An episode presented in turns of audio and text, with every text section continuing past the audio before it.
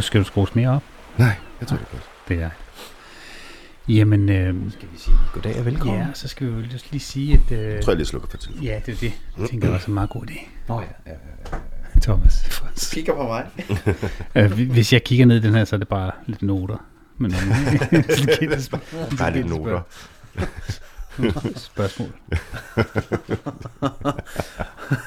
En tyk bog, Martin hiver fra. Dejlig notehæfte. Ja, men altså, det, det skal til nogle gange, når man har... Ja, jeg har jo ikke engang børn, så jeg kan ikke engang bare lade have ammejern eller noget som helst. Så. Men øh, jamen, så sidder vi hernede i skuret endnu en gang. Ja. Og øh, den her gang, der har vi en, en gammel ven med. Øh, hvad hedder det? Velkommen, Jakob Fagby. Tak. Hernede i skuret i Sydhavnen. Har vi underligt. Ja, det synes vi også selv. Det synes vi er. Altså, vi har jo... Nu har vi lige teaset lidt på, på internettet. Øh, på... I?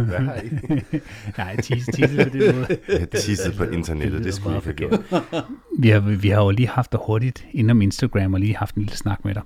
Ja. Og der, der kom vi jo også til at snakke om lidt kultur og corona og sådan noget, men her vil, øh, altså grunden til, at vi har lavet den her podcast, Guttermand, det er jo meget, at vi gerne vil snakke med nogle mennesker, som vi synes inspireres på en eller anden måde med det, de gør.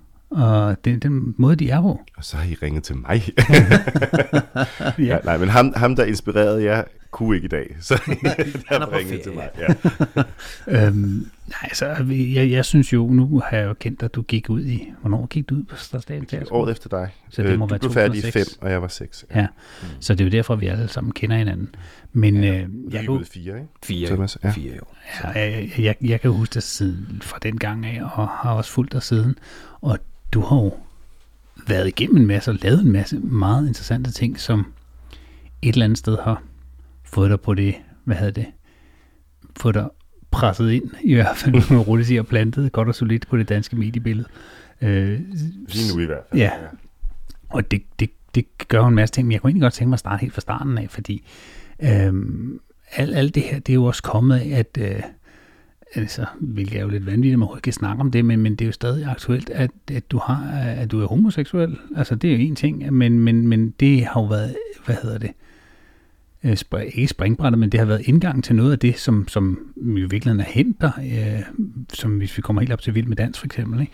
Fordi det har jo været en, et, øh, et springende punkt omkring hele den, hvorfor det fik så meget opmærksomhed. Mm. Øh, men jeg kunne egentlig godt tænke mig at starte den helt fra starten af. Altså, og ikke fordi vi skal sidde og snakke så meget om din seksualitet som sådan, men, men, men, men, men, men, men jeg, jeg, jeg, synes det, jeg synes bare, det er interessant, fordi det vi i den her podcast også rigtig gerne vil have, det er, at der er nogen, der er lige så en stemme for nogen, som ikke rigtig tør at tale om de ting. Mm. Og der ved jeg, der er du, har du været lige fra starten, meget, meget, meget åben omkring ja. det, og meget, meget, altså, også kritisk, både fra den ene og den anden side. Ja, og det, altså, jeg tror jo, det der med ikke at snakke om seksualitet, det synes jeg jo godt, vi må. Øhm, fordi når, når, når, man, når jeg taler med jer om, jeg har lige siddet med Thomas i bilen, og der har vi talt om, om Thomas' kone, som jeg jo så også kender, fordi hende har jo så også gået på skole med. øhm, øh, og der taler vi jo i, i godseøjne om Thomas' seksualitet. fordi Ja, ja. Det, men, men det er jo bare en, en, en normalitet. Øhm, og, og, og der er jo ikke nogen, Thomas øh, og, og, og Julie går jo ikke ud i verden og oplever en eller anden form for, for noget i forhold til deres kærlighed, og det at, øh, at de har et barn sammen og, og, og to bonusbørn sammen, og skal have sådan noget til at fungere. Øhm, men, men når, når jeg taler om det, så bliver det, så bliver det meget hurtigt sådan noget, at nu skal vi jo ikke tale om... Øh, og jeg tror, det handler jo om, at vi jo stadigvæk heller ikke er der, hvor når jeg fortæller, at jeg er gift med en mand, at så ligger der på en eller anden måde, ligger der sådan en overbygning, overbygning nedenunder, hvis det giver sproglig mening overhovedet, om at så taler vi også om den sex, jeg har. Mm. Øh, og det gør vi jo ikke, når, når altså, jeg, jeg kan jo godt helt hemmeligt forestille mig, hvad for en slags sex du har, Martin. Men det, det, jo, men det, det, det, det prøver jeg da at holde for mig selv, eller, eller i hvert fald nogle andre fora. Ja. Det, det kan vi snakke om, når vi er slået. Men, men det er fordi, altså, nu kommer jeg med hele de der standardspørgsmål, som man måske ville spørge, hvis man var en vi unge, hvad hedder det, øh, journalist. Men hvornår fandt du egentlig ud af, at du var til mænd og ikke til kvinder? Men det er jo sådan et spørgsmål, som, som jeg er blevet stillet tusind gange øh, minimum, og som jeg simpelthen ikke har et svar på, fordi det kan jeg ikke sige. Men det er jo kommet i sådan nogle faser, så længe jeg har været bevidst. Mm. Har jeg været bevidst om, at jeg ikke hørte ind i nogle af de kasser, som samfundet ligesom havde lagt foran mig til at, at placere mig i.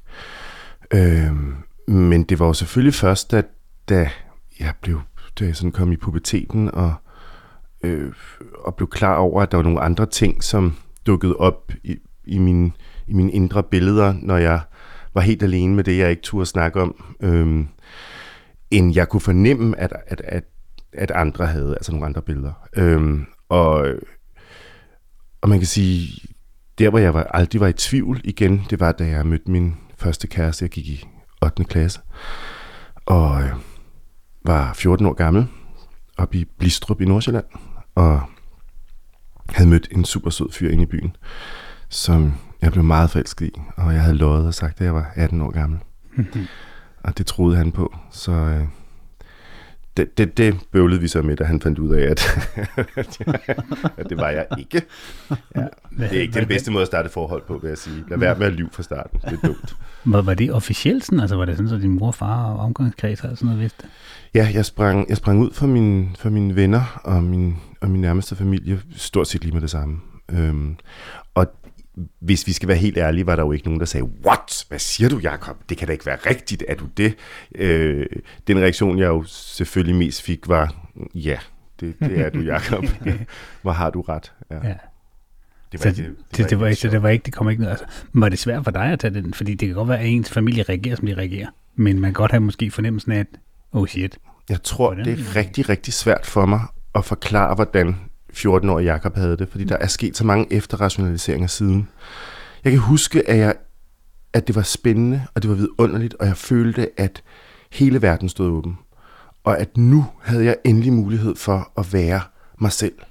Jeg havde mulighed for, at de mennesker, jeg elskede, behøvede jeg ikke at skulle navigere, lave om på historierne. Jeg fandt sådan et digt, jeg har skrevet som øh, 6. eller 7. klasse, øh, hvor jeg har skrevet et digt om en, en lesbisk kærlighed.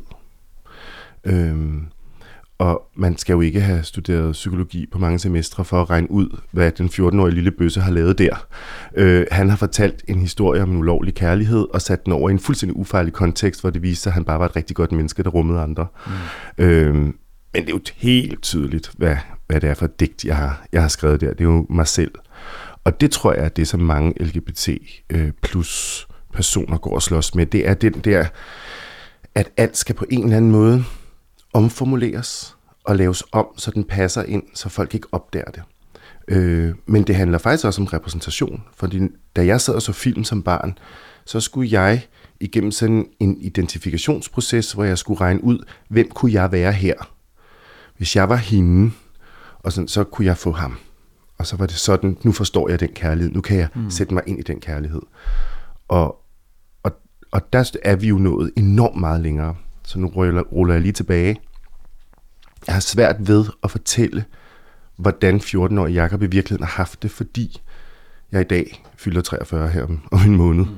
Og jeg har fortalt historien så mange gange, at, at hvad der er blevet fortællingen, og hvad der er sandt, kan jeg faktisk ikke længere regne ud.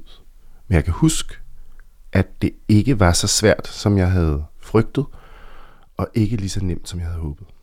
Er der nogen, nu der er så meget på, på Facebook og på Instagram og sådan noget, altså er der nogen, der kommer og spørger dig om sådan noget, altså om, de, om, om hjælp simpelthen til, hvad, hvad, hvad, hvad skal jeg gøre, når jeg nu står i sådan en situation? Mange. Rigtig, rigtig mange. Hvad, hvad siger du til det? Jamen, jeg prøver at svare så godt jeg kan. Øhm, meget ofte er det jo øh, øh, sådan nogle skoleprojekter, om de må interviewe mig. Øhm, og så kan jeg jo øh, sådan mærke bagefter, så vil de meget gerne snakke med mig bagefter. Øhm, meget ofte er det jo også, spørger de jo også for en ven, mm. øhm, okay. som har det svært. Mm. Øh, og så har jeg faktisk rigtig mange bedsteforældre og forældre, som skriver, og egentlig bare vil sige tusind tak, fordi øh, repræsentation er vigtigt, og nu har de igen øh, set mig et eller andet, og så kunne de tale med, med deres datter eller deres søn om det her, og så øh, er, det, er det blevet gjort lettere. Men nej, det er, det er næsten en, altså en gang om ugen eller sådan noget, at jeg får en besked fra et skønt menneske, der egentlig bare vil sige noget til mig, eller vil spørge mig om råd. Øhm, og så er der også de voksne mennesker, som i en sen alder har måttet erkende, at, at de måske ikke har levet det liv, som havde været aller, allerbedst for dem.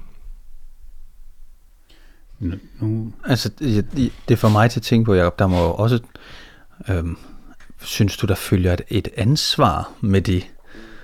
Altså, der er nogen, der kontakter dig Ja. for noget, der er så øh, øh, både privat, personligt, men også så stort. Med privilegier følger der jo ansvar, og jeg er jo et absurd privilegeret menneske. Jeg har et virkelig godt liv, jeg har et godt job, jeg har gode venner, øh, og jeg har taletid. Øh, nu sidder jeg her, øh, og det er der jo en grund til. og den taletid, synes jeg, at, at man er forpligtet til at bruge fornuftigt. Og når man bruger den, og tager den, og får, får den magt, som det jo er, at have taletid, så bliver man også nødt til at, at tage det ansvar, der kommer med. Selvfølgelig gør man det. Øhm, så når en, en 14-årig pige skriver til mig og spørger, er det naturligt, hvad skal jeg gøre, eller jeg, jeg tør ikke sige det til mine forældre, eller jeg tør ikke sige det til mine venner, så har jeg jo et ansvar for at bruge de, det kvarter, det er at svare øh, ordentligt, og sige, øh, jeg lover dig, at livet skal nok blive godt. Øh, det kan godt være, at det føles besværligt nu, men øh, det her er ikke noget, du dør af, det lover jeg dig. Mm. hvad svarer du ind til forældrene, som står eller spørger, jeg har på fornemmelsen, at min søn slash datter øhm, har noget, de går og gemmer på, som Ja. de måske ikke rigtig kan finde ud af, hvordan de skal... Hvad, hvad plejer du at sige til dem? Jeg plejer at sige, at jeg synes jo, de skal sørge for, at deres børn er trygge ved dem, og ved, at de kan komme med alt. Øh, og hvis ikke det lykkes dem endnu, så skal de virkelig begynde. og så tror jeg, at man skal lade være med at spørge. Jeg tror, at man skal være, lade det være åbent, og lade dem vide, at øh, her er man velkommen med det menneske, du elsker, uanset hvem det så er. Øh, eller at du skal være den, du er, øh, uanset om det er kønsidentitet, eller om det er en, en seksualitet. Øh, jeg tror jo, man skal passe på med, hvis man har en mistanke til sin 15-årige søn eller datter, øh, om at, at de måske lige svinger en lidt anden vej, eller begge veje, eller lad dem selv øh, komme med det, når de har lyst til at fortælle det, for det er ikke sikkert, de er parate. Øh, og det er så irriterende at skulle sige nej, og så komme fire måneder efter og skulle sige igen, åh, oh, jeg løg før. Mm.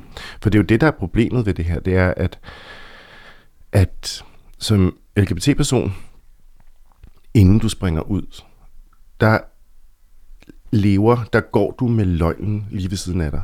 Eller i hvert fald, du går med en redigering af virkeligheden, som jo bare er vildt ærgerlig. Og det er først, når man åbent og frit kan sige, hvem man er, at de mennesker, man holder allermest af, at man kan tale med dem om det, der er dybest inde. Det er meget ensomt, faktisk. Altså, nu, nu kommer jeg til at tænke på sådan, altså fordi jeg har da selv oplevet nogle af mine venner egentlig fra folkeskolen, også i gymnasiet, som var en homoseksuel eller lesbisk, eller sådan, som, som mistede venner på det. Mm. Altså, det er dem, jeg havde, for dengang har jeg stadig, men, men, men, men jeg, jeg kan da se, at der er nogen, der har, altså, mistet, du, har nogen mistet nogle venner undervejs? Ja, det gjorde jeg faktisk. Men det var, det var sådan en lidt ærgerlig historie. Det var en, han, vi, var, vi var en gruppe af venner, og den ene øh, fik jeg videre af sine forældre, at, øh, at hun ikke måtte se mig mere, for jeg var dårlig indflydelse. Og det skyldtes noget med, at hun havde vist kysset på en, øh, en fyr på en Oslobåd eller et eller andet. øh, og, og det var på en eller anden måde min indflydelse, der havde gjort, at hun gjorde det. Og, og det efterlevede hun, og det gør jo, at vi andre snakker sammen i dag og ses i dag her, rigtig mange år efter. Og hende ved jeg faktisk ikke, hvad laver. Det er lidt ærgerligt. Det er sgu også crazy, hvad forældres indflydelse kan gøre ved børn, ikke? Ja, Man skal bare huske, det var 92, og der er Ja. ikke sket så meget siden. Mm. Det må man Øhm, sige. Altså, gudskelov. Mm. Øhm, og det er også derfor, det er så svært at... Altså, det jeg oplevede dengang, er på ingen måde repræsentativt for, hvad der sker i dag. Og jeg tror ikke, at de de altså, jeg tror ikke, der er særlig mange, der mister venner i gymnasiet længere. Øh, der kan være øh, brune danskere, der oplever det. Med muslimsk baggrund er det vildt svært. Og i meget kristne miljøer er det jo også vildt vanskeligt. Men selv i sådan virkelig konservative, altså vildt, vildt konservative hjem, altså hvis man stemmer konservativt, så stemmer man jo på en bøsse. Altså, mm. så går man og satser på, at det er en bøsse, der bliver næste Mm. borgerlige statsminister. Så altså, der er bare sket enormt meget, det må man sige. jeg tror du, eller hvad kan jeg hellere sige, hvad har internettet gjort? Det, ja, jamen, det kan vi jo slet, ja, det, det kan nærmest ikke vurderes. At det kan det ikke. Det er, altså, jeg kan, jeg kan, alt. Selvfølgelig er der også nogle, nogle, nogle mindre gode ting, men altså, det må, det der, må man konstatere. Men, men, men jeg tænker, altså, som du selv siger, øh, ung homoseksuel i 90'erne er noget andet end i nullerne i, og, og nu her også, for den sags skyld. Jo, men altså, for at fortælle, hvad jeg ligesom... Altså, jeg ringede jo til det, der hed 109, 159, tror jeg, det hed. Ja, 0059. 0059, 00, ja, så ja, blev ja. det ændret til 159. Ja. Og mødte en fyr, øh, som jeg øh, mødte på en mørk mark op i Nordsjælland, og satte mig ind i hans bil og kørte med ham hjem. Og han viste sig at være helt ordentlig, og da jeg så ikke kunne gennemføre det, ikke havde lyst, så kørte han mig fint hjem igen. Men what the fuck? Ja, det er ligesom som starten på et rigtig ubehageligt true Ja, crime. På ja, præcis. Ikke? Altså, det, jeg, var da, jeg var da simpelthen bare øh, et helt forkert opkald fra at ende i en mærkelig statistik. Ikke? Øhm, jeg gik på biblioteket og gemte mig over i, øh, i den der sektion, hvor man kunne finde de her bøger, og så øh, lånte jeg en hel masse andre bøger, som jeg slet ikke skulle have, som sådan noget, ja, jeg skal selvfølgelig læse Karamazov-brødrene nu som 13-årig, og så indimellem den, så lå der så de andre bøger, som jeg så med hjem. Eller også blev jeg nødt til sådan meget højlydt at sige sådan, at jeg skal lave et skoleprojekt om homoseksualitet i dansk. Øh, Hvor er de bøger, kan du... Øh, og det tror jeg, de der bibliotekarer havde prøvet rigtig mange gange, og var vildt dygtige til, så de fandt jo de helt rigtige pjæser. Og, øh, hvor i dag er der jo adgang til viden i en privat og helt anderledes måde. Man kan følge mennesker på YouTube og Instagram og de her sociale kanaler, som kan fortælle deres historier, og som kan skabe sådan en identifikation, som jeg manglede dengang. Mm. Øh, så derfor er det jo bare meget lettere. Så er det jo så også noget rod, fordi altså der findes jo apps, øh, som er de moderne 0059, og øh, man skal jo passe på. Mm. Man skal passe på sig selv og og hinanden, og, og der bliver adgang til sex på et tidspunkt, hvor du måske ikke er rigtig parat, eller rigtig klar over, hvad du kaster dig ud i. Øh, måske for lidt. Jeg skal så komme til at tænke på sådan lidt, hvis man så går lidt længere frem, at du er sprunget ud, du er, du er ligesom kommet op i alderen, så men rundt i de 20 eller videre. Altså, så begynder du på teaterskole på et tidspunkt. Hvad, har det, hvad, hvad, hvad, hvad, hvad gjorde det? Altså, havde det nogen indflydelse? at du var homoseksuel, når du, da du var på teaterskolen? Det er jeg slet ikke i tvivl om, at det havde. Altså, øh, jeg, og, og man kan sige, at jeg jo også siden er jeg jo blevet kastet til det. På den måde er jeg jo faktisk en heldig skuespiller, fordi hver gang der skulle bruges en bøsserolle på dansk film eller en tv-serie, så var det jo mig, man ringede til. Og, og det gør jo, at jeg havde jobs. Øhm, men jeg har jo så aldrig fået lov til i sådan de store film at spille andet. Øhm, og det kan man sige, at det er irriterende? Ja, eller nej. Eller, altså, der er jo en, en, en typecasting under alle omstændigheder, og man kan sige, modsat rigtig mange af, af, af de folk, vi gik på skole med, så har jeg fået lov til at lave tv-serier og film.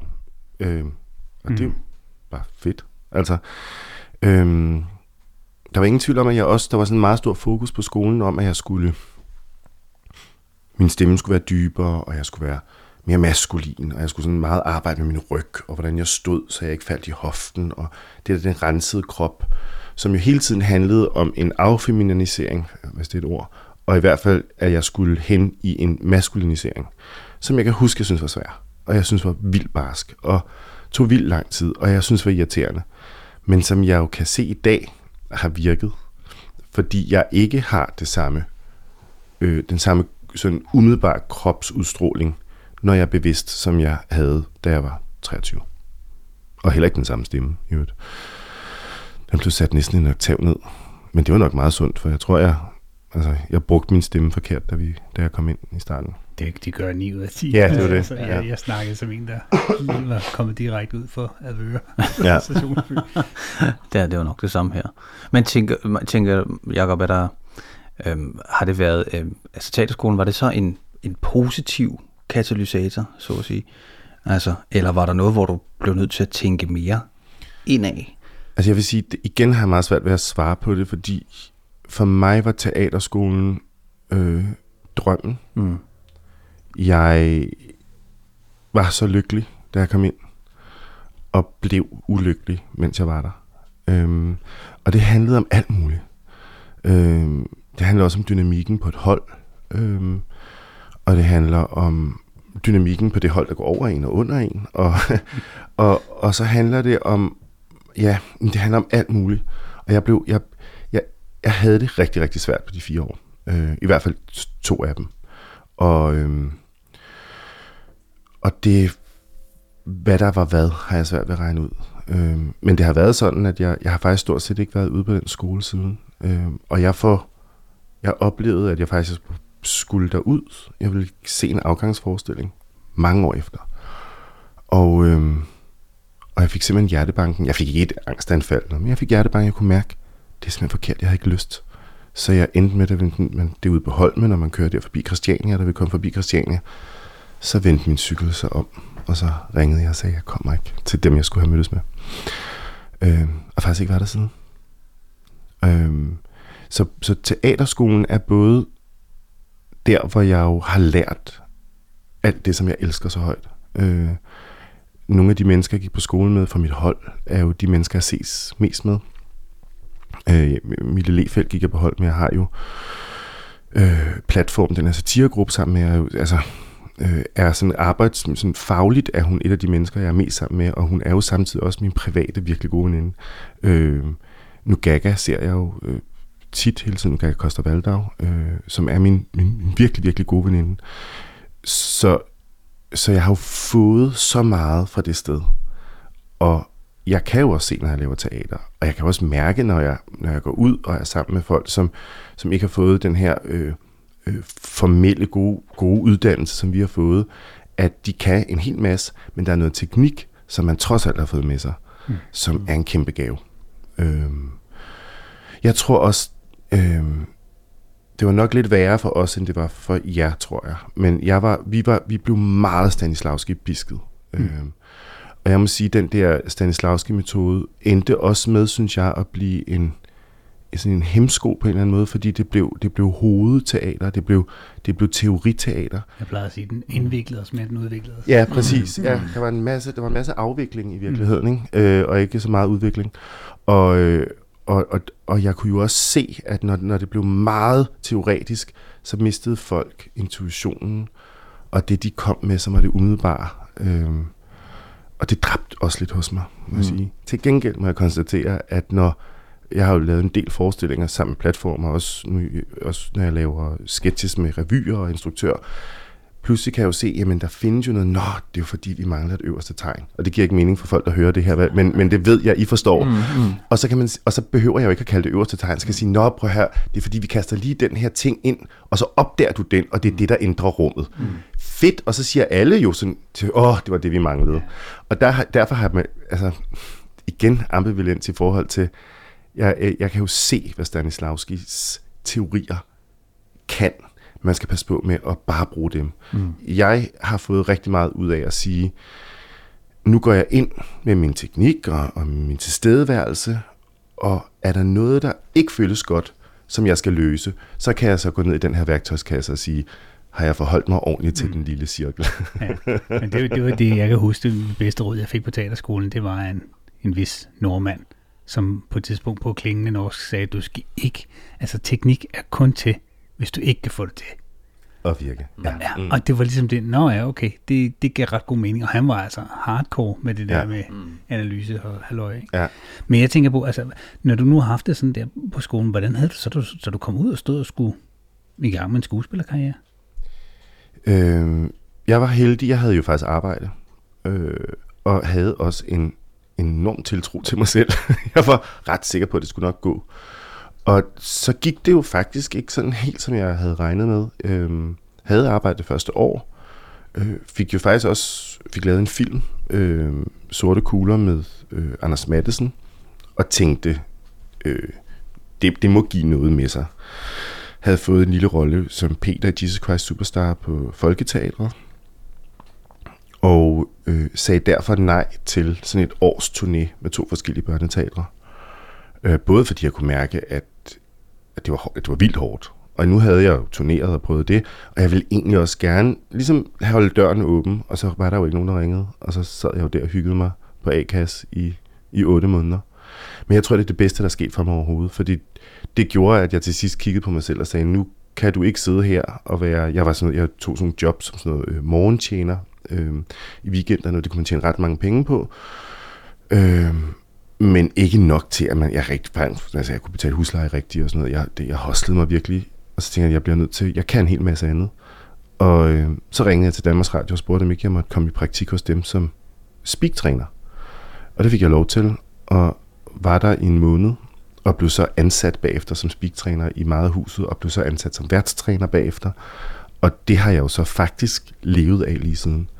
Øhm, og det vil sige, at alt, den store hemmelighed er jo, at vi som kunstnere jo faktisk ofte ikke tjener særlig meget. Ikke engang, når vi arbejder. Øhm, og mit, mit store privilegie er, at jeg faktisk tjener, altså, jeg tjener faktisk relativt mange penge, fordi at jeg har det her andet job. Så når jeg laver øh, teater til billige penge, mm. så er det øh, nærmest en udgift for mig. Men så er det jo det, jeg har lyst til, og det gør, at jeg kun behøver at sige ja til det, som jeg virkelig brænder for. Øhm, og det er jo formidabelt. Altså, det er jo, skal vi huske, det er vildt hårdt at lave teater. Altså, mm. øh, ja, det er ikke for jeg, øh, jeg trives faktisk bedst med at lave sådan kun en eller to forestillinger om året. Øhm, tre forestillinger vil, vil faktisk være for meget for mig. Det må jeg indrømme. Det vil jeg ikke trives med. Hvorfor? Aftenarbejde, hvis ikke det er aftenarbejde, er det jo vildt tidlig morgenarbejde. Der er meget turné. Jeg er ikke god til at være hjemmefra. Jeg er rigtig glad for at være hjemme hos mig selv. Jeg elsker min mand, og jeg elsker min familie, og øh, elsker venner, og jeg elsker mit netværk, og ja. Nu, nu, når jeg spiller nu om aftenen, og min mand Anders arbejder om dagen, så er der jo faktisk sådan måneder, hvor vi kun ses øh, om morgenen og sent aften. Det er ikke det bedste for et ægteskab, vil jeg sige, under omstændigheder. Man skal være bygget lidt anderledes, kan man sige, for at det holder længden. Ja, men det er jo også skide skægt, skal man ja, huske. Ja, ja. Øh, men det er især sjovt, hvis det er noget, man kun gør i en, et, en halvanden måned eller to. Ja, ja. Øh, og så øh, at, at vi jo så helt, så kan man jo ofte få billetter og sådan noget, så Anders kommer tit ind og ser forestillingerne, og, og kan dem som regel så godt, at han ville kunne være min stand-in, hvis jeg blev syg. han er meget teaterinteresseret. Øhm, og det skal ikke lyde som om, at jeg ikke kan lide at lave teater, for jeg elsker at lave teater. Det er det bedste, jeg ved faktisk. Øh, men det er vildt hårdt, og jeg vil foretrække at lave noget, jeg virkelig synes er fedt og sjovt, og kun et par gange om året. Kan du så ikke også, Jacob, fortælle lidt om, om platform, altså hvordan det opstod? Jo. Fordi, altså, ja, nej, jeg skal holde min mund. Fortæl endelig. Nej, altså platform er jo øh, det bedste, der er sket mig fagligt i mit liv. Det er, øh, dem, det, for dem, der ikke ved det, så platform er Mille Lefeldt, Lars Højby og mig, der har en, en, en comedy, musikalsk comedy-trio. Og øh, vi var så heldige, at vi har lavet to shows. Det ene på Nørrebro Teater, det andet på Betty Nansen, på deres annex-scener. Øh, som vi også har været på turné med efterfølgende år, og har været Rømer nomineret to gange, og vi fik så lov i to sæsoner at lave radiosatire på P1 om morgenen, hvilket var kæmpe fornøjelse. Øh, det der med at skulle skrive, altså jeg sad jo og skrev søndag aften nogle gange klokken et om natten, for at vi kunne stå op og optage dagen efter. Øhm, Lars og jeg ringede til hinanden og sådan, hvad, hvad, hvad, hvad har, du, har du skrevet? Ja, jeg, altså, det var vildt fedt, fordi man, der skulle afleveres noget, øhm, og det skulle være aktuelt, og det lærte jeg bare så meget af. Øhm, og platform er, jeg kalder dem så min gøjler øh, sjælefrænder. Det er, jeg elsker at lave ting med alle mulige mennesker. Jeg har også forelsket mig i revyen og laver med Dragsholm revyen, er jeg er ude og elsker Bente Eskesen og Susanne Brønning. Men så snart jeg sætter mig ned sammen med Miller Laus, så er jeg hjemme. Øhm, vi, vi griner altså, vi, vi arbejder bare så godt sammen. Og der er så mange led, der skal springes over, for vi har kendt hinanden så mange år, og været sammen så mange år, og holder så meget af hinanden, at der heller ikke er tabuer, og, og det, det er der, at jeg sådan ægte kan trives, og det er fantastisk. Det er, ja, og det er sådan, jeg, det, jeg tror, det er et livsvilkår. Jeg tror, platformen, jeg tror, vi bliver ved ind til, at, at nogen river os ned af scenen og siger, nu skal I holde op, I er blevet for gamle. Mm. Ja, fordi, fordi alt det, vi har snakket om til videre, der, der tænker jeg, at, at du har øh, lige stort set fra starten af i dit liv skulle forholde dig til, hvad andre tænkte, eller hvad du tænkte om mm. andre osv. Så, så det, at du nu i platform her kan være så fri, eller have den følelse, det må, det må, være, en, det må være en kæmpe forløsning. Ja, men det kan, kæmpe altså, legeplads. Og tage pis på os selv. Præcis. Det er jo det. Altså i humor, øh, jeg har altid nok vidst, at jeg gerne vil lave humor. Øh, og det var også, hvis vi laver en cirkel tilbage til det, der var ikke meget spas og sjov på teaterskolen. Altså, Nej, der var... det var jo, mega seriøst. Ja, altså alt var meget langt. Det var alt, kun med det, der var skrevet ind i et holdværstykke, ellers var der ikke meget. Præcis, hvilket jeg aldrig fik lov til at arbejde med. Jeg tror, jeg havde, jeg havde sådan en, en, en, en, en, sådan en periode, hvor vi læste et Molière i tale, uh. tror jeg, det var det. Altså, og det var skideskægt. Øh, men der er noget, der er noget i humoren, hvor man kan få lov til at sige noget mere, synes jeg. Øh, så længe man sparker, så længe man har selvironi og sparker, sparker opad, og ikke ligesom tramper på dem, der ligger ned, så kan humoren forløse os, og det er demokratisk.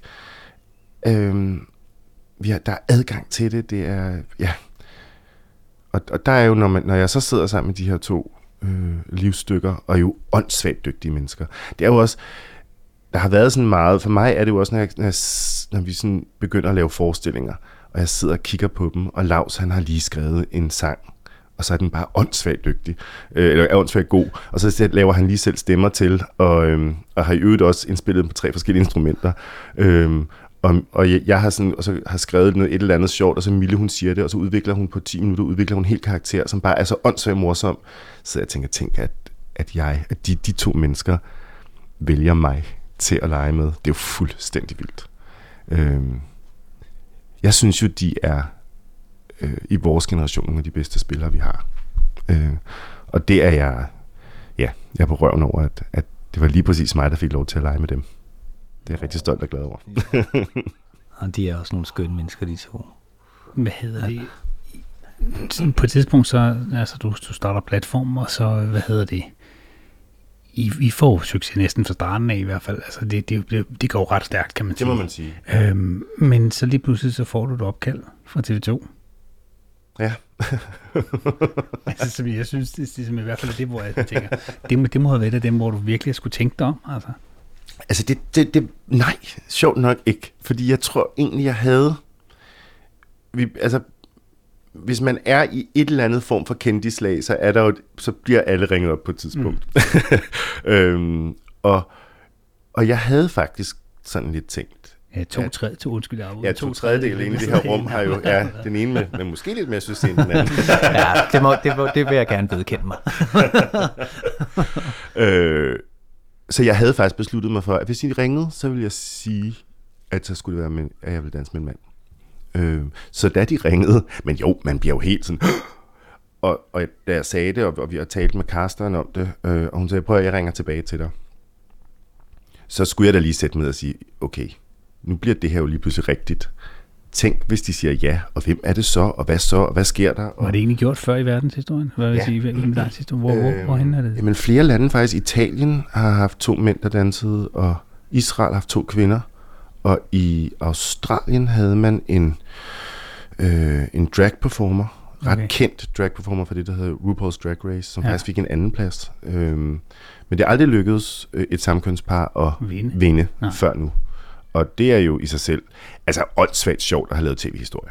Mm. Altså det er det jo bare. Øh, det er sådan noget, jeg, der var lavet sådan et, et, et count på, altså det er blevet nævnt i sådan noget, altså 112 lande eller sådan, du ved, altså det er jo sådan helt, Hmm. det er jo kun i, i de muslimske lande og i, i altså Vatikanet, det ikke har stået, ikke? Ja. Altså, Men hvad, var- hvad var din overvejelse omkring det? Altså et af et, at du siger, jeg, jeg vil have en mandlig dansepartner, eller en, en partner af samme køn. Hvad, hvad, hvad er det? Hvad, hvad tænkte du, hvad var pros and cons? Altså var, var der noget, hvor du sådan tænkte, det, okay, det, her, det kan godt være, at det her sker, og det er faktisk ikke så fedt. ja, men det tror jeg kom lidt efter, fordi da jeg, da jeg sagde ja, og jeg, og, og jeg så fandt ud af, at det var med, med Silas, så var jeg jo også godt klar over, at så var det en god, altså så, var, så hang det ordentligt sammen. Øh, for mig var det jo også vigtigt, at Silas også øh, er til fyre. Fordi det bliver en naturlig fortælling for os, for hjemme i vores stuer danser vi begge to med mænd. Øhm, og Silas har danset, har været verdensmester i samkønsdans. Så for ham er det ikke noget, han, det var ikke noget, han skulle lære forfra. Han ved godt, hvordan det gør, hvordan man gør. Så jeg følte mig enormt tryg i det. Modstanden var jeg bange for. Jeg var bange for, hvordan... Altså, og der var jo ret massive reaktioner. Og jeg havde der i... Lige da det blev annonceret, havde jeg faktisk nogle dage, hvor jeg tænkte, øh, måske har jeg begået en fejl. Jeg var ude, og jeg havde lige en uge, hvor jeg, øh, hvor jeg sagde ja til at lave interviews, og gik i Radio 24 og lavede sådan nogle P1 inden og prøvede. og hvor, hvor jeg, altså de der stemmer, også på nettet, som var så skingre og onde, og taglige, og bange, og vrede, og jeg tænkte, hvad er det? Altså, jeg risikerer jo også faktisk at måske gøre det modsatte af det, der jeg ville, nemlig, jeg vil skabe positiv repræsentation. Tænk, hvis det her ender med, at jeg gør det modsatte.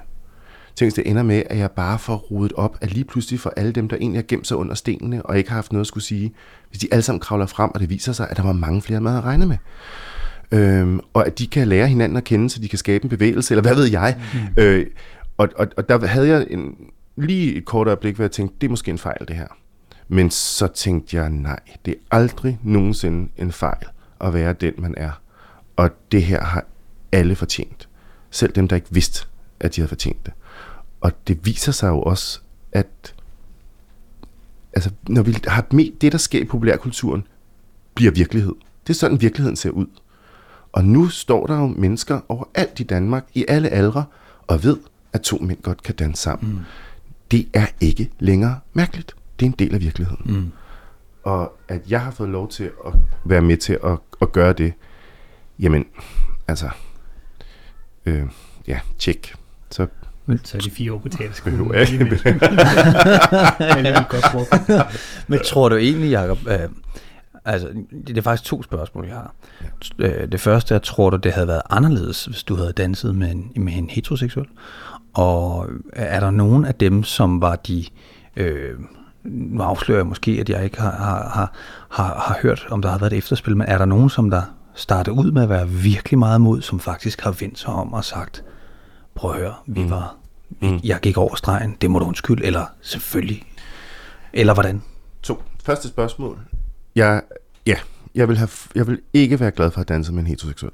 Øhm, og det er fordi, at jeg synes jo, historien, altså fortællingen handler jo om, øhm, at sådan, at, at det er jo repræsentation, det her. Det ville blive mærkeligt kynisk, hvis, øhm, hvis du var kommet ind, og så skulle du have danset med Michael Olesen. Så ville det være et gimmick. Så ville det, men hvorfor? Hvad handler det om? Her handler det jo om, at to mennesker, som begge to hjemme i deres stuer danser med mænd, får lov at danse sammen. Og det handler ikke om sex, eller, mm, men selvfølgelig handler, handler for dans er jo også sensualitet. Mm. Øhm, men, men det handler om at få lov til at være den, man er. Og der giver det bare mere mening at gøre det med en mand, som også forelsker sig i mænd. Øh, rigtig mange mennesker har ændret holdning. Øh, jeg synes, noget af det mest rørende, der var på nettet, det var, altså, når man ligesom sorterede ud i, i at når Holger Danske havde skrevet, at man skulle knippes ihjel, til man ikke kunne gå længere, eller sådan noget, så var der jo rigtig mange, som skrev, jeg må indrømme, jeg er en af dem, der synes, at det der det var noget rigtig råd. Det var noget, noget bøssetjavs, men jeg har skiftet holdning. For nøj, hvor danser I godt sammen, og hvor er det smagfuldt. Og det, og det var jo faktisk dem jeg, dem, jeg kiggede efter mest, og holdt op, hvor var der mange af dem. Og hvor var det dejligt, og hvor var det dejligt at kunne svare. Det er jeg simpelthen så glad for. Tak for det. Pas godt på dig selv. Øhm, og det er også det, rigtig mange mennesker, der møder mig og siger, jamen jeg var sådan lidt skeptisk i starten. Jeg mødte det også hos min egen familie, øhm, hvor min farfars søstre alle sammen tænkte sådan, åh, Jacob, er det ikke noget? Hvorfor gør du det nu? Jeg tror også, de var bekymrede for mig. Øhm, og, og, og, og jo, da jeg vandt, skrev, i tillykke, vi er så stolte. Altså, mm. Det, øh, min farmors søster er faktisk, jeg tror, hun fylder 102 nu. Det er helt vildt. og er på Facebook. Ja. Hvor er det så? Ja, hun er en fantastisk kvinde. Og det synes jeg er fantastisk, at det var øh, prøvet de mennesker, der kravlede frem fra stenen og sagde, sådan. Jeg kunne jo egentlig, på en eller anden måde, kunne jeg jo godt tænke mig, at nogle af de der, der var sådan nogle, der skabte sig enormt meget, der var i noget, du ved, nogle tv-programmer, noget øh, God Aften Danmark Live, og i, skabte sig i de der øh, 24-7-programmer. Jeg var ude og diskutere med en ung mand, som fik rodet sig ud i noget frygteligt øh, kryptokristent, øh, altså jeg ved ikke, hvad han havde forestillet sig, hvor jeg jo også kunne mærke, at, at jeg tror ikke, han havde tænkt sig om.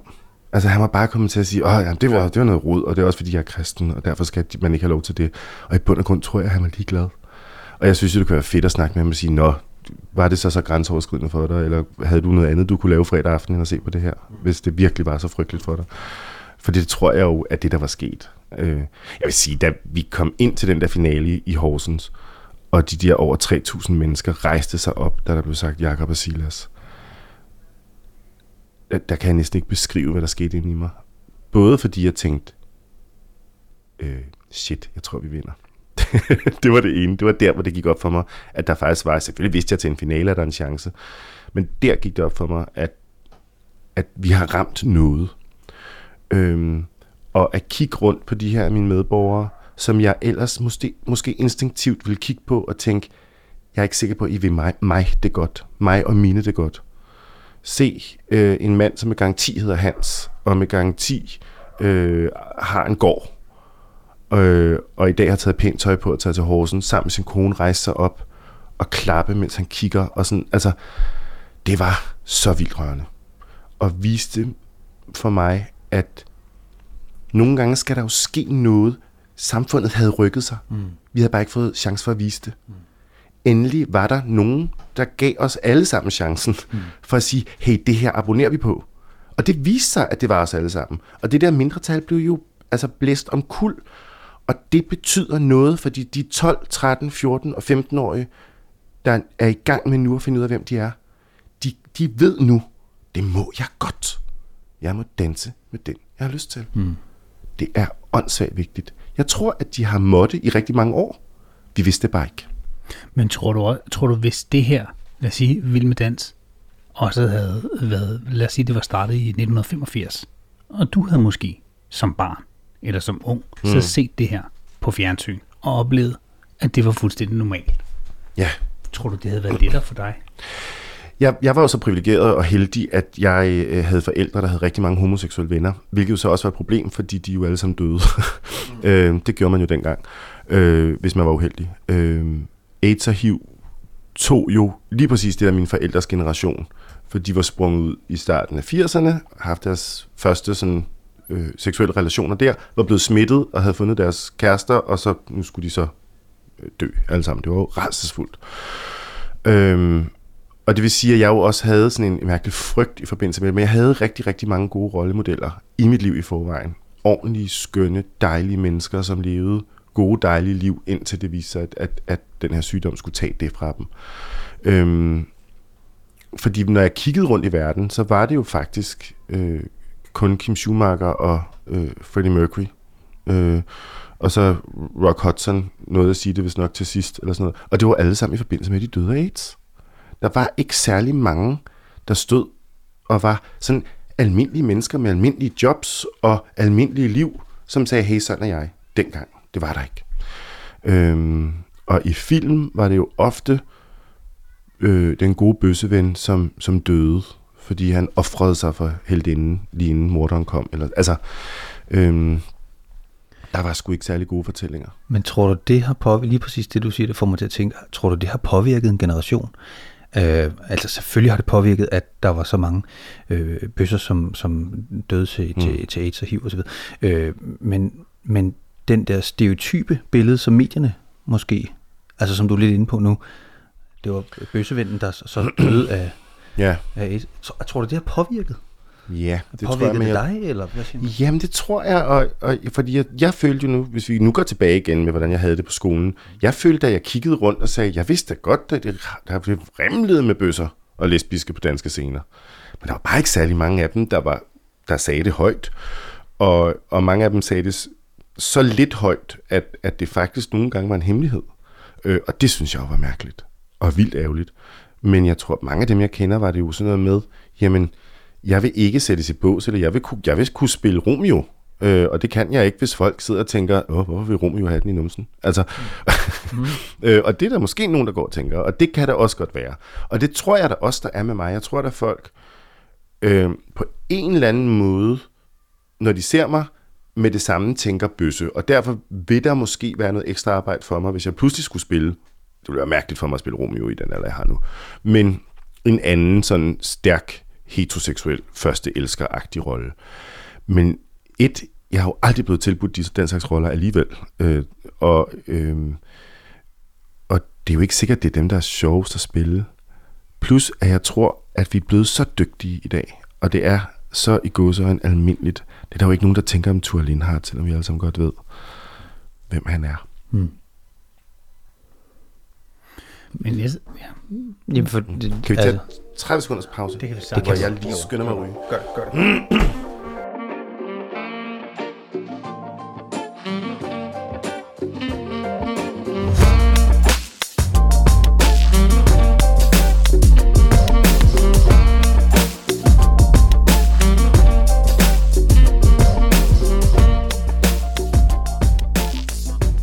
Ja, men har jeg siddet og kigget på kolleger og tænkt, af? Ja, selvfølgelig. Har jeg rigtig mange gange. Øhm, og, og nogle gange tænkt, ej, nu, er, nu har du gjort det så meget, så nu er du kun den. -agtigt. Altså nu, nu det kommer, jeg håber, du får rigtig mange penge for det, for der går nogle år, mm. før at du igen kan spille baronen. Mm. Øh, altså fordi, mm. ja, jeg kan huske, jeg så, dengang Paprika Sten, hun lavede sådan en, øh, en Koda-reklame. Mm. Øhm, hvor hun, yeah. øh, hvor jeg var inde og se hende, jeg tror det på Betty Nansen, og det gik op for mig, at jeg tænkte, jeg sad og tænkte Koda i, i nærmest 5-6 minutter. Mm. Det var, altså, og, og hun er jo i forvejen sådan hvor man tænker Paprika Sten. Altså, mm. det, var, det er jo ikke Martha, der kommer ind, det er jo Paprika Sten, der kommer ind, og så mm. går der alligevel 5-6 minutter, før vi, og sådan er alt teater, den første replik, øh, altså der er jo ikke nogen, der elsker at have den første replik i et teaterstykke. Nej, nej, nej. Øhm, men, men der tænkte jeg, det er men det er jo også vores fag. Det er også vildt urimeligt, for det er jo den måde, vi også kan tjene penge på. Øhm, og penge er jo, altså, der er jo ikke nogen, jeg tænker ikke, der er nogen af os, der sidder her, der har sådan en fremragende øh, øh, øh pensionsopsparing. Så vi sådan, når, når vi går på pension, så kan vi bare sætte os tilbage i sommerhuset og rigtig nyde en god Der er jo ikke en god pensionsalder for skuespillere. Nej, det, det, er ligesom bare nødt til at blive ved, fordi det, det PFA, de griner lidt af, når de sender et brev til en. Ikke? Altså. Men, men det er meget sjovt, at du lige siger det der om reklamer, fordi det, det, er jo sådan en, det er jo sådan en tilbagevendende en, sådan et, hvor, hvor folk sådan siger, jamen hvorfor tager du ikke bare den reklame, eller hvorfor er det ikke du bare, det der 10.000 kroner, eller det er 20.000 kroner for en reklamefilm, det er der mange penge for kun at være en dag på arbejde. Og der er det jo, folk ikke tænker på, at det, vi er et meget lille land, og det slider på ansigtet. Altså, mm. her Lykkegaard, han kommer stadig og siger, der er sgu nogen, der kommer op til mig og siger boller for Cuba, ikke? Hvor man tænker, holy crap, det er altså snart, snart 25 år siden, den er blevet lavet. Ikke?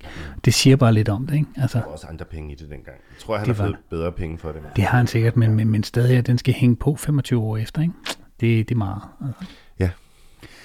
Men, Nå, skal vi samle ja, lidt op fra, hvor vi... Ja, altså nu, ja, nu, nu har du lige været ude og ryge en smøg. Altså, så snakker vi lige kort om, at det, det, det måske kan blive lidt det er ikke tungt, men det er i hvert fald nogle seriøse emner, vi snakker om.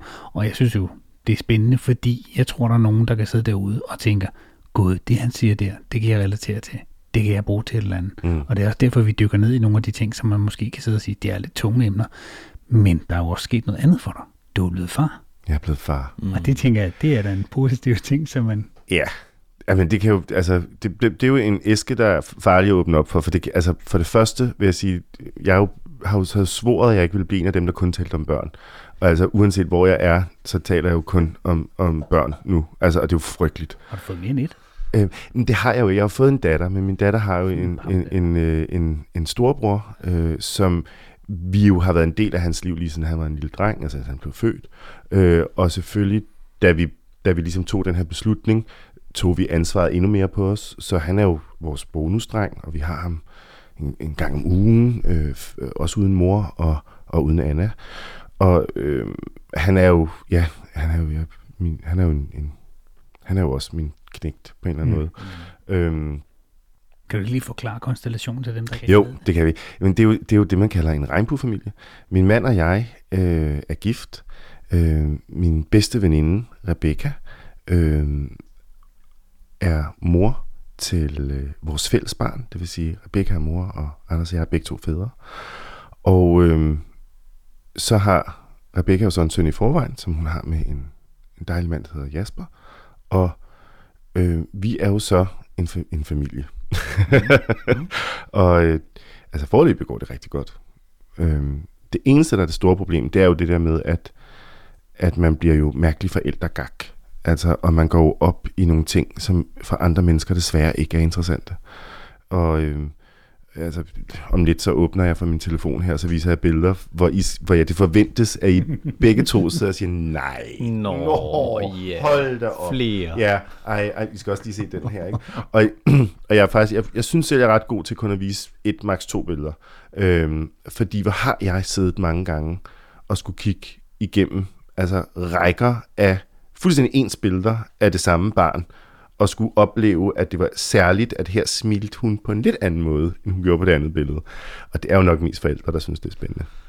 Men hvad hedder det? Nu, nu er der nok nogen, der sidder sådan og tænker, okay, det har jeg godt forestille mig, at regnbuefamilier er jo ikke, fordi det, det er noget helt nyt, men stadig er det ikke, det er heller ikke det, det ældste fænomen i Danmark. Øhm, hvordan rent teknisk, altså er, er samfundet gearet til det? Altså i forhold til det her med, der må være en masse omkring lov og regler. Og så også for eksempel, hvem har forældremyndighed? Mm. Kan man alle tre have forældremyndighed? Nej, det kan man ikke. Og, og, og det er jo også en diskussion, om, om, og på et tidspunkt kommer der til at ske noget. Det er jeg slet ikke i tvivl om. Men man kan sige, grundlæggende har et barn jo ret til at vide, hvem der er øh, ju- juridisk mor og far, og, øh, og har også ret til at vide, hvad deres øh, genetiske ophav er. Mm. Øhm, men for eksempel så, øh, jeg dan, lavede Vild med Dans, da, da Anna kom, og det vil sige, at jeg ikke kunne få de der 14 dages barsel, som øh, alle fædre får, øh, lige efter barnet er født. Øh, og dem vil jeg så gerne give til Anders, sådan så Anders kunne øh, tage de 14 dage, for han havde i forvejen, havde vi indrettet os sådan, at Anders skulle tage barslen. Og det kunne vi, fordi jeg på det tidspunkt tjente så mange penge, at jeg godt kunne have en gående hjemme. Øh, og det er jo fantastisk og vidunderligt, men det er noget absurd i, at, jeg, at i vores familie kunne vi ikke selv bestemme, hvem der skal have de 14 dage. Hvis ikke jeg tog dem, så var der ingen, der fik dem.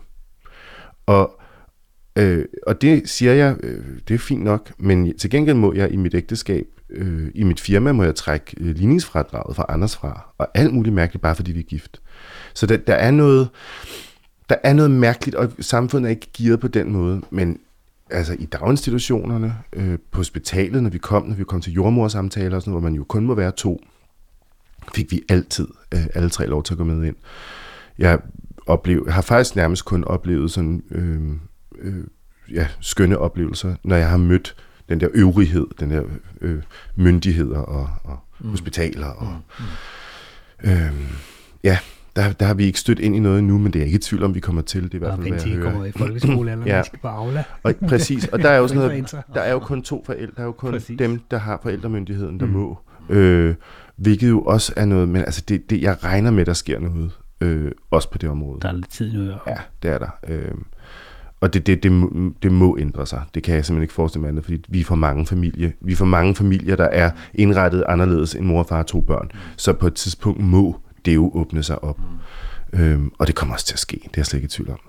Men kunne det ikke være noget, du kunne gå ind i? Altså kæmpe lidt for i virkeligheden? Fordi det lyder som om, det er på et, et papirplan, Jo. at det problemerne er. Ikke Jamen, når man møder mennesker. Der vil jeg sige, igen er det jo, altså, og det, det er jo noget af det, som, det med at blive, øh, have adgang til den her taletid, og have adgang til medierne, som, som jeg jo har fået, er jo, at jeg pludselig også har adgang til folk med sådan reel magt.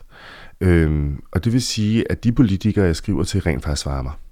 Øhm, og jo nogle af dem ikke er opmærksom på det, og nogle siger, tusind tak, selvfølgelig vil jeg tage det videre. Øhm, så jeg har allerede skrevet sammen med nogle, nogle skønne politikere, og, og jeg tror på dem, når, når, når de siger, at det vil de tage op. Og det er jo ret vildt at opleve, at det at skrive til en partiformand, øhm, at hun så svarer igen. Øh, det er jo fantastisk. Mm. Og det er jo er, er blandt andet jo også fordi, at jeg er en stemme. Og det, det er vildt at opleve. Jeg synes også, det er vildt at opleve, at vores kulturminister, hvis jeg, hvis jeg skriver om hende på Facebook eller Instagram, så svarer hun mig faktisk. Øhm, det er jo helt vildt mm. at have den i god så en magt. Mm. Hvad tænker du om den? Altså, fordi du selv sagde der, det er gode uden, uden nogen sammen, sammenligning. Men, men Spider-Man udtrykker det der, with great power come, comes Great, great, responsibility. Ja. Um, Ja, er jeg Spider-Man? Ja, Måske. hvad hedder det? The Dance Man? Jeg tror, man skal... The Dancing Man. Ja, jeg sidder og tænker på, når, når du så har det her, This er summer. der, er, er der noget ud over sådan, altså rettighederne omkring homoseksuelle, men nu er du også du er blevet ambassadør for Folkekirkens Nødhjælp. Ikke? Ja. Men er der noget, hvor du sådan tænker, det her, nu er der selvfølgelig noget med regnbueforældre og deres rettigheder og sådan noget, men er der et eller andet, du tænker lige nu, hvor du har sådan, åh, det, det, det er faktisk noget, der ligger mig meget på sind, Altså, jeg synes jo... Øh, og som du vil bruge din stemme til? Ja, og der, og, og der er, der, der synes jeg ligesom, jeg har, jeg har ligesom, er ved at ligesom at fyldt op på, på, altså, man skal jo ikke, jeg skal jo ikke mene noget om alt. Jeg hader meningsmaskiner, og øh, jeg skal ikke sidde i aftenshowet og, og, og synes noget om alt muligt. Øh, det, det, det er ret vigtigt for mig, faktisk. Øhm, LGBT, selvfølgelig er det noget, fordi det, det er jo det, jeg gør. Jeg, jeg repræsenterer jo noget og, og er, er, er en del af en fortælling, som nu er blevet øh, folke, folkelig. Og, og den, den har jeg da taget på mig. Når det er sagt, så i LGBT plus, der er tædet og plusset jo dem, der har det allersværest. Transkønnet. Og den, den, det vil jeg rigtig, rigtig, rigtig gerne bruge min tid på. Jeg vil rigtig gerne øh, øh, være med til at sætte fokus og være med til, at transkønnet, fordi jeg er ikke transkønnet, øh, men nogle gange er der brug for allierede, der siger, hey, vær lige opmærksom på det her, så transkønnet også kan få en stemme. Fordi den er faktisk, det er jo ikke i orden, at vi er medborgere i det her land, som ikke har adgang til arbejde, ikke har adgang til, til sikkerhed. Det at gå ud på gaden er forbundet med, med, med, med fare, og øh, hvis man kigger statistisk på det, så, altså, så er de jo øh, transkønnet og, og, og, og, og personer, der ikke har et, et kønsidentitet eller et kønsudtryk, som er gængs eller inden for normalen, så, øh, så, så er, er man lige pludselig i fare for at for eksempel begå selvmord i langt højere grad end, end, end, end vores andre medborgere. Og jeg, jeg kan slet ikke leve med det. Så det er en af de ting, jeg, jeg prøver altid at, at få nævnt og få sagt. Øhm, og så er øh, Folkekirkens Nødhjælp jo en, altså et enormt vigtigt og fantastisk stykke arbejde, som matcher fuldstændig ind i, i faktisk alle de kategorier, som, som er sådan mine sådan værdimæssigt. Øhm, øh, ja, øh, og, og det at få lov til at, at være en del af det fællesskab, er fantastisk at prøve også. Og så er der jo skide, de andre ambassadører er jo også voldsomt sjove. Det er jo Bodil Jørgensen for eksempel, som jo, Mm. Ja. altså, Nu, hvem har ikke lyst til at sidde sammen med hende og sige noget? Ja. Ja, det tror jeg, vi alle har, for at være helt ærlig. Skøn en Bodil, altså. Ja. Men, men Og så er jeg jo bøsse, så det der med, at, at, at Kjeld og Hilda og, og Annette Haik, alle tre også er der, ikke? Altså det, ja, ej, den lille bøssedreng, du er helt lykkelig hver gang. Så, så er der mere Melodi Grand Prix Så er der orgasme. hard, hardcore Melodi Grand Prix lykke, ja. Ja, Jacob, det får mig til at tænke på, hvor, altså, som du selv siger, vi lever i en tid, hvor, hvor især transkønnet lige nu har det rigtig svært. Mm. Altså, øh, hvor lang tid tror du, der skal gå, før at samfundet øh, 100% øh, accepterer, eller at de ikke skal frygte for bare at gå ned og handle? Eller ja. Altså, kaldt Det er vel ikke lige så lang en proces som med, med, altså vi er ikke tilbage i 50'erne og homoseksuelle. Eller Eller, er ja, det- på, på nogle planer er vi jo også lovgivningsmæssigt, men der er jo sket så utrolig meget. Øhm, ikke at det her skal blive sådan en, en højre-venstre mm. debat, men man kan sige, at det, at de borgerlige på transkønnets rettigheder faktisk også er i gang med at arbejde. Fordi øh, al, al LGBT-rettighed har været stemt igennem af venstrefløjen. Altid. Og, og det, at de borgerlige også er kommet med på, på, betyder jo, at det er ved at blive så bredt, at vi skal nok nå derhen. Der er stadigvæk misforståelser, der er stadigvæk frygt, og der er stadigvæk, altså især faktisk for, for, for, for transkønnede teenager og transkønnede børn, er der ingen rettighed, fordi forældrene i bund og grund må bestemme det hele. Øhm, og hvis man er uheldig at bo hos en familie, der bare ikke vil hjælpe dig på nogen måder, så er det først, når du er 18. Og der, er, der, kan, der kan det være sket så meget selvhad. Der kan være sket så meget kropshad, fordi kroppen jo udvikler sig og, og, og bliver, bliver til det modsatte af det, man drømmer om, eller det, man ønsker, eller det, man føler, man er. Øhm, at, at, at der kan blive gjort ubodelig skade. Øhm, og, og, og vi bliver nødt til at tage nogle debatter som samfund. Øhm, og så, hvad køn er, hvad er kønsudtryk? Øhm, hvad er maskulinitet? Hvad er, hvad er det at være feminin? Og hvad betyder det? Og måske vil det være, er det jo en debat, der, ram, der er sund for os alle sammen. Fordi som mænd mm, vil det ikke også være sundt for os en gang imellem at, at mærke, at altså, hvis der er en balance mellem det feminine og det maskuline, er det så ikke der, at vi i virkeligheden er sundest? Mm.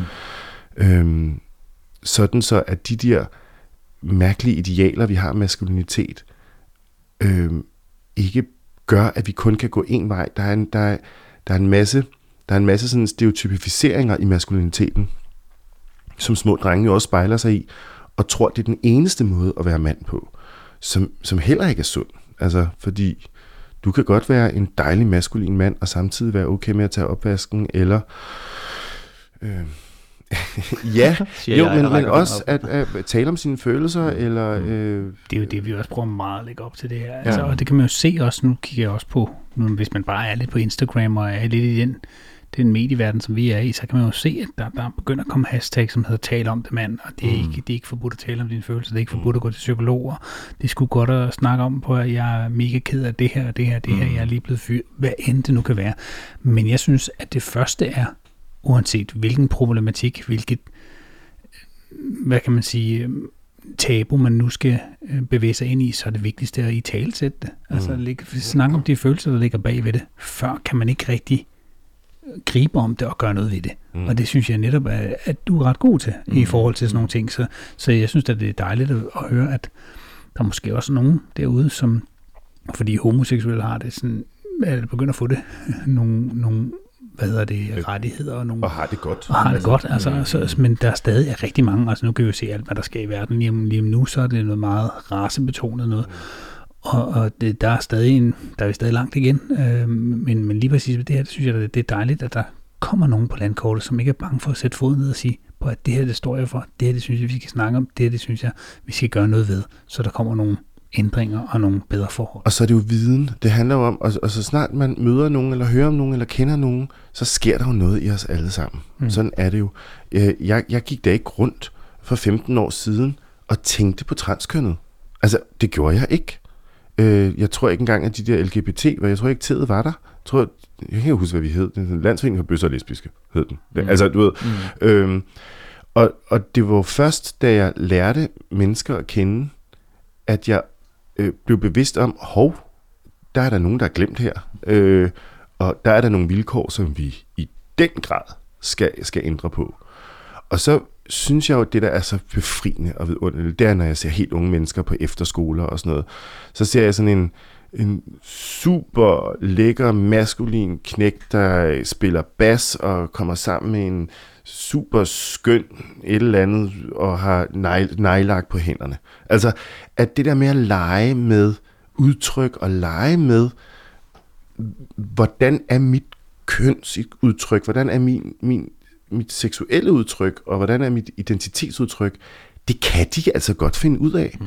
Det er de 15, 16, 17, 18-årige vildt dygtige til. Det er også andre, der er svært ved det. Mm. Det er også andre, som ikke er kommet med endnu. Og, og derfor er jeg, jeg er faktisk meget fortrøstningsfuld. Men når det er sagt, så skal man jo ikke bare sætte sig ned og sige, om 20 år, de er vokset op og blevet skønne mennesker, og så om 20 år er alt godt. Fordi der, i mellemtiden er der jo bare mennesker, der har ret til ordentligt liv og det kan vi jo ikke vente 20 år på. Mm. Verden, når vi taler øh, transkønnet, eller øh, folk med, med, med ikke-konforme øh, kønsudtryk, eller når vi taler øh, øh, brune og sorte øh, medborgere. Fordi det er jo ikke kun i USA, at det her er en, at der er strukturel racisme. Det er jo, øh, det er jo en del af, af, den, af den europæiske kultur. Og den er vi jo også en del af. Mm. Øh, på bevidst og ubevidst plan. Men man skal, vi skal, vi skal tage snakken, og vi skal være, vi skal være, vi bliver nødt til at tage fat om det her.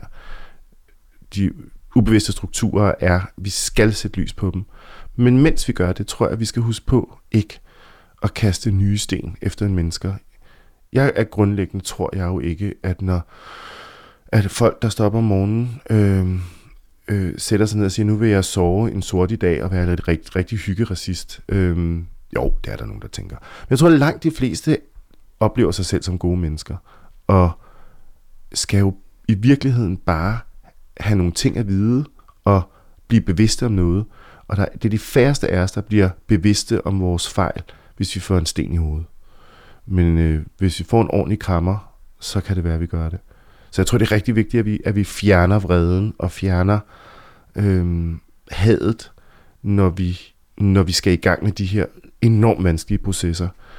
Der tror jeg desværre, at, at de undertrykte og de svageste med, med statsministerens øh, udødelige ord nu, er dem, der skal være de stærkeste. Mm. Igen. Og det er jo vildt uretfærdigt. Ja. Det, jeg, jeg kunne godt blive ved med at sidde og snakke med dig i et par mm. timer endnu, men vi skal faktisk runde af. Ja, ja. Nej, er klokken blevet så mange? Ja, ja det, Nå, det går hurtigt, når man er godt selv. ja, ja. Hvad hedder det? Men vi har sådan en, lidt en, sådan en følge, mm. som vi altid spørger om, fordi det hedder Guttermand der, og vi synes, du er en Guttermand, fordi du gider komme herind og snakke om de her ting.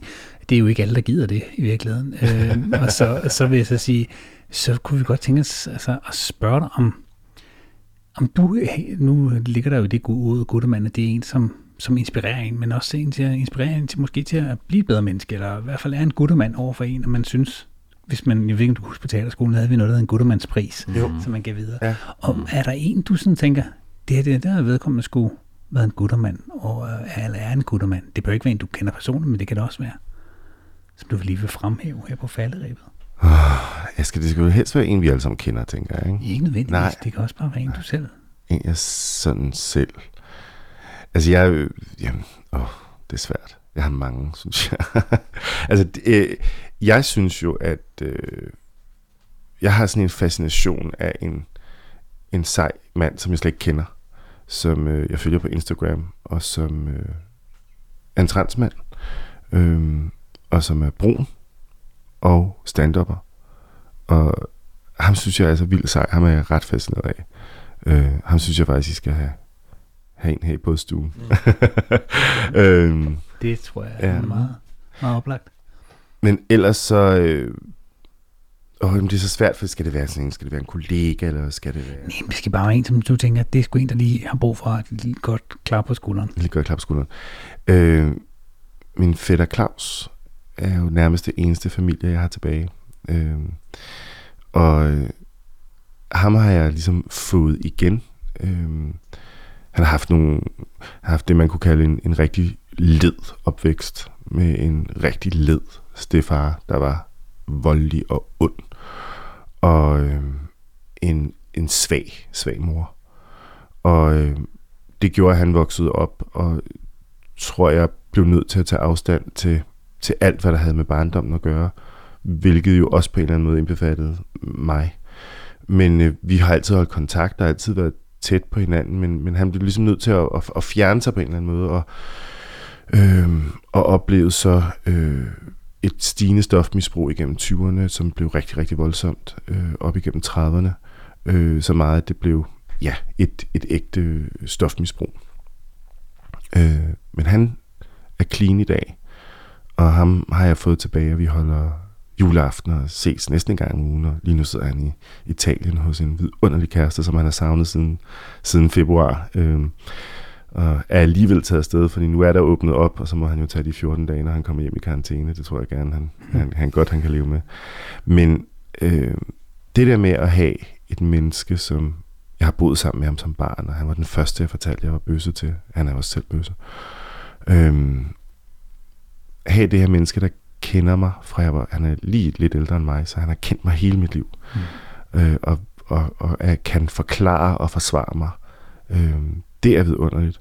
Og det, at han kan rejse sig fra så redselsfuld og, og hæslig en, en barndom, og, og gå ud i verden og være ikke voldelig, og endda kunne tilgive og elske sig selv efter et så langt og hæsligt forløb øh, og klare sig. Jamen, ja, han er en guttermand. Det, det var en dejlig, dejlig fin for en, øh, en dejlig snak. Men Jacob, vi vil kun bare sige både på min og Thomas vegne, at tusind tak, fordi du gad ja. og kigge forbi det vores lille bådsko. Jamen, har jeg vidunderligt, og tak fordi, at jeg måtte. Øhm, jeg vil sige, altså det lytterne jo ikke ved, det er, at jeg jo i al den her tid, øh, udover at kigge på de her to flotte mænd, der sidder ved siden af mig, jo faktisk bare har kunne kigge på vand og men øh, lad det være det sidste ord for den her gang. Og så siger vi tak. Tak.